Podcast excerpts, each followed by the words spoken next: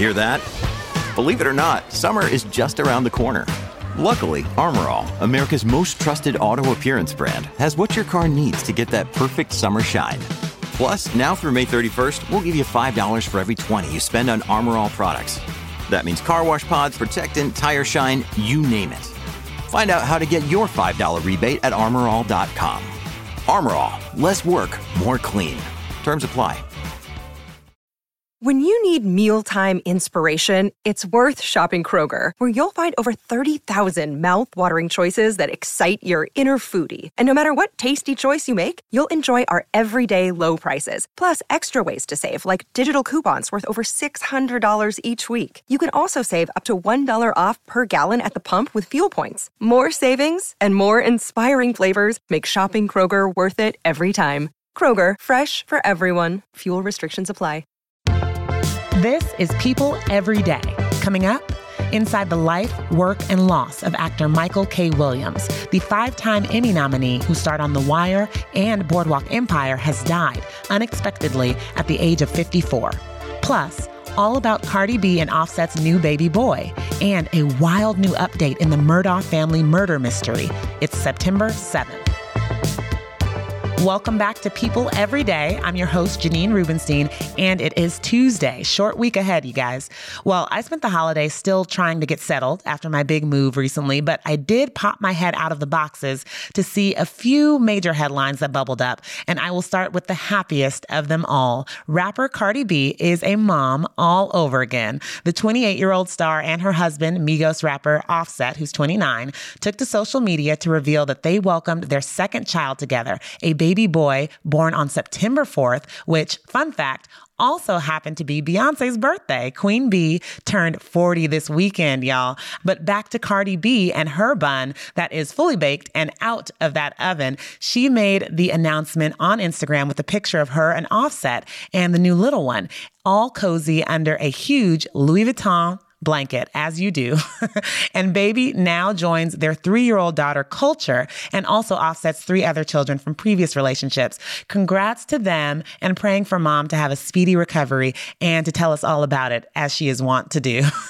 all right. Now, making the sharp turn from happy baby news to a mind boggling mystery, there is a wild new update in the case of the South Carolina Murdaugh family murders. You may remember we covered this story last month. A woman and her son were found murdered on the grounds of their family's hunting lodge. Their deaths were just two of a string of mysterious deaths surrounding their very wealthy family. And over the weekend, we found out that Alex Murdaugh, the patriarch of that family, was shot in the head.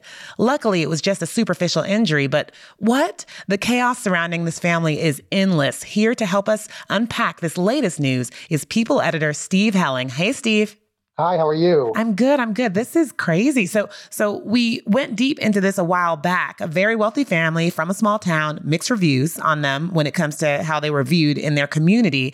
And when we left off Alex Murdaugh, the dad was the one who found his wife and son murdered at their lodge, right? Right, exactly. So you have to figure Alex Murdaugh, who was a very well-known attorney, found his wife and son, who'd both been shot execution style, about three months ago. So that's kind of where the story begins and what we learned about the family. Yeah. And now there was an attempt on his life. So what happened? He called 911 and said that he'd been shot in the head and he was rushed to the hospital. He's expected to survive his wound. It was a superficial wound. We don't know if somebody shot him or if he shot himself. Is there anything else in that 911 call that we may have heard of or, or got leaked out that did he see anything like No, you, that's the weird thing is that no, we don't have any description of an assailant. We don't have any idea. He was changing his tire and then he got shot in the head. Oh, wow. Certainly sounds like somebody came up to to to shoot him but you know he hasn't described anybody he hasn't even said that there was somebody else and so the question is whether he shot himself or whether somebody shot at him.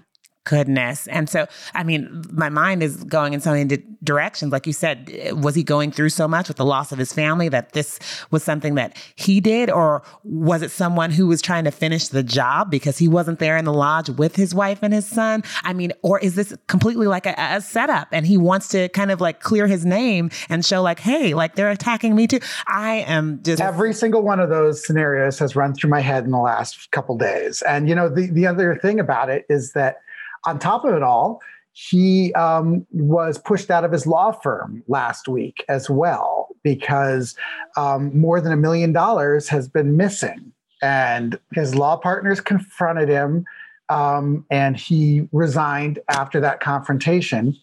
Uh, and now he has uh, said that he is going into treatment for substance abuse. What isn't going on with the Murdaugh family? I, I, I think that's the biggest mystery. it's it's like an episode of Dynasty. It really is. You know, we're talking about this really rich family that has so much dysfunction involved with it, and now we're dealing with the patriarch of the family who you know his future is really uncertain on many levels. You know his wife and his son are dead.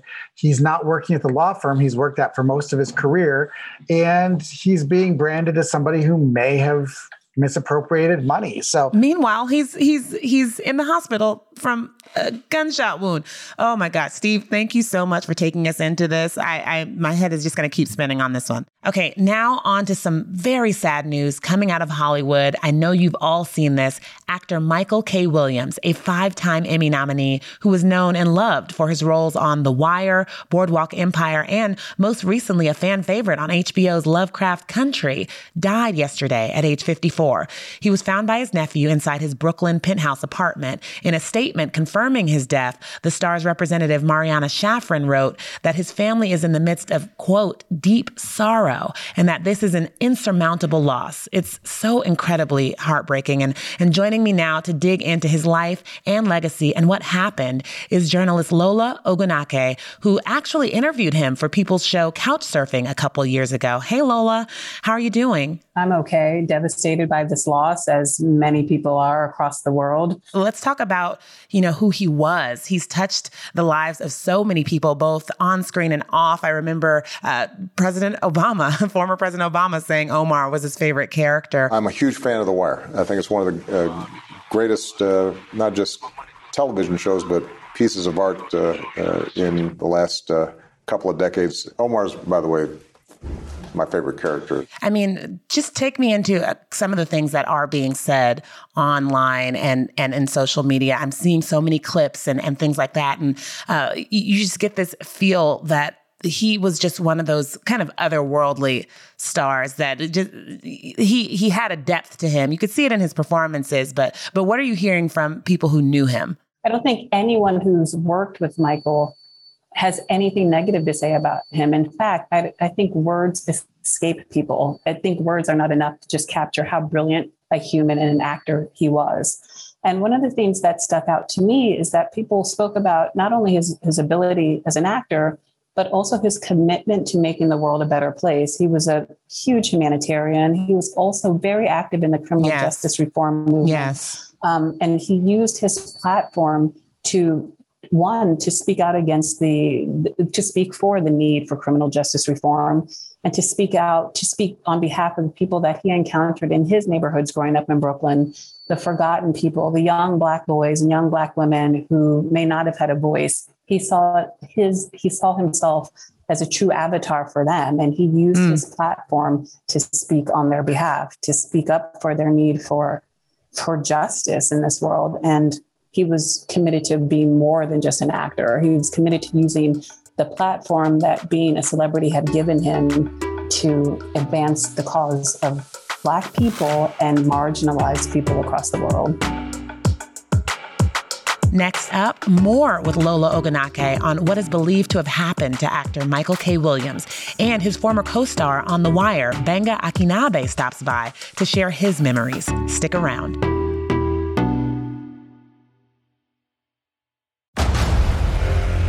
Discover why critics are calling Kingdom of the Planet of the Apes the best film of the franchise. What a wonderful day! It's a jaw dropping spectacle that demands to be seen on the biggest screen possible. We need to go. Hang on. It is our time. Kingdom of the Planet of the Apes. Now playing only in theaters. Rated PG 13. Some material may be inappropriate for children under 13. Another day is here, and you're ready for it. What to wear? Check. Breakfast, lunch, and dinner? Check. Planning for what's next and how to save for it? That's where Bank of America can help. For your financial to dos, Bank of America has experts ready to help get you closer to your goals. Get started at one of our local financial centers or 24-7 in our mobile banking app. Find a location near you at bankofamerica.com slash talk to us. What would you like the power to do? Mobile banking requires downloading the app and is only available for select devices. Message and data rates may apply. Bank of America and a member FDIC.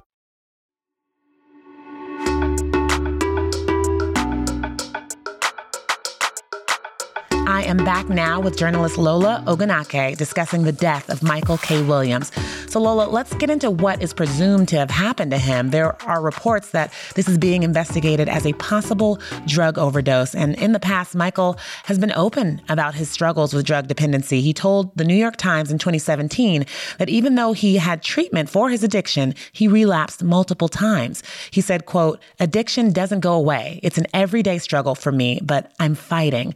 So, do we know anything more now about his cause of death and, and what could have happened? Well, I think Michael was very clear and open about the fact that he struggled throughout the years, and he didn't really owe that to any of us. You know, he could have been private about that journey. Yeah. Again, I think that speaks to who he was as a human being. He was fallible, he wasn't perfect, um, and he wanted the world to know that you too could be a person who thrived and excelled in your life and still have challenges. And he's Yeah. quite clear about the fact that he was, again, not a perfect human being, but those flaws are what made him special. And it's actually what made him relatable to people. I think it's important that we know that even though he was a flawed human being, he was someone that woke up every day and fought the good fight and brought nothing but light to the world.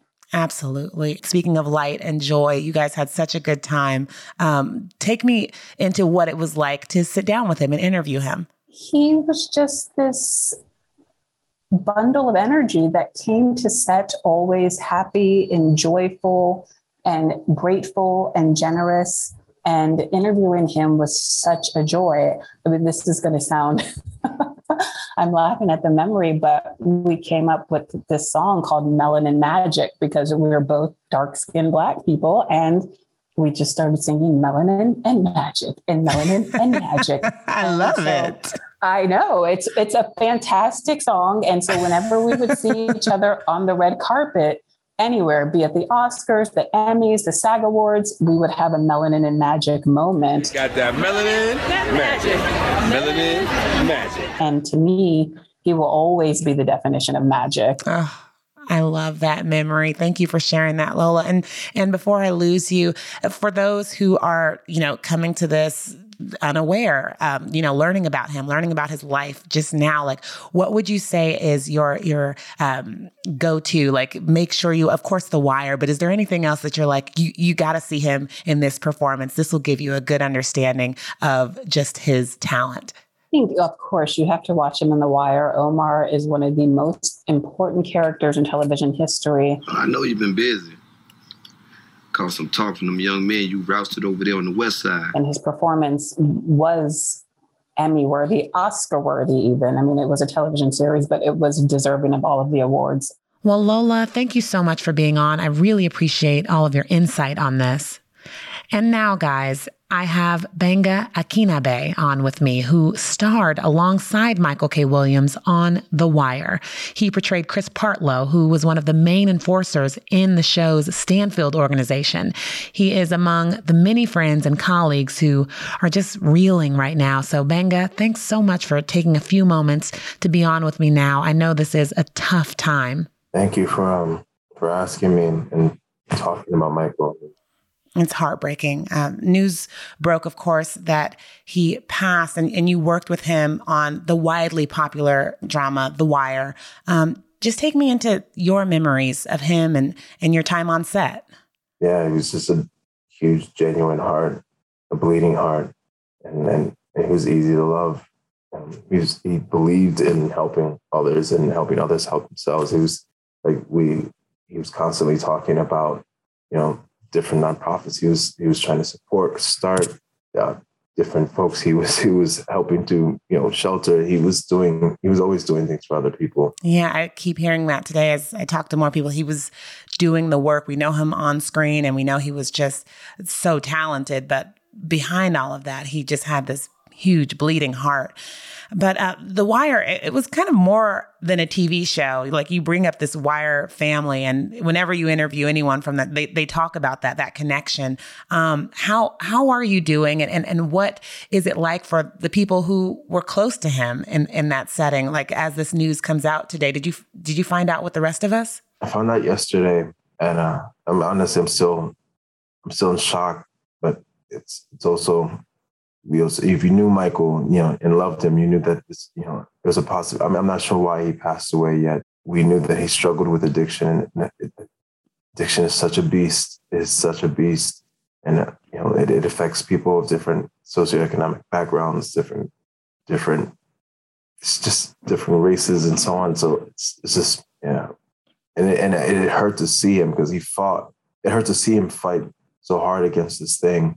He's such a good dude and he was able to give so much given how much energy was going towards this fight.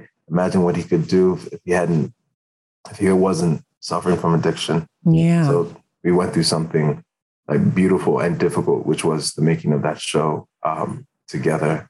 You know, when nobody was paying attention to it, like we, we made that show and showed up when no, when it wasn't, yeah, when it wasn't like, like when no one was paying attention, and, and, we did it for us, we did it for Baltimore, did it for the stories we were trying to tell. Um, so just that bonded us. Michael got that. Wow. Well, I mean, just lastly, what what is something that that you either glean from him or that you feel like people should know about Michael? A man's lived so many lives. I mean, I, I'm more sad for us than him because he had such a full, you know, beautiful life. I mean, there were ups and downs, definitely, but like that, that man, he tasted life, you know, and, and I respected that. And I, and I, I learned from that. And he, there's there wasn't anything that he felt like he couldn't try or do. And he was he was game to just like to seize it. And so so I mean, this is more a, a loss for us than than him. He he had a beautiful life. That was actor Gbenga Akinnagbe. For more on the loss of actor Michael K. Williams, head over to people.com. And now, something to make you smile. Today is the first day of Rosh Hashanah, the Jewish New Year, and actor Mandy Patinkin is warming our hearts with his celebration. The Homeland and Princess Bride actor, who is Jewish, needed to travel this past Sunday, but he made sure to leave his dog, Becky, a voice memo to listen to before she eats every day while he's gone. Take a listen. Is this what your papa does every day?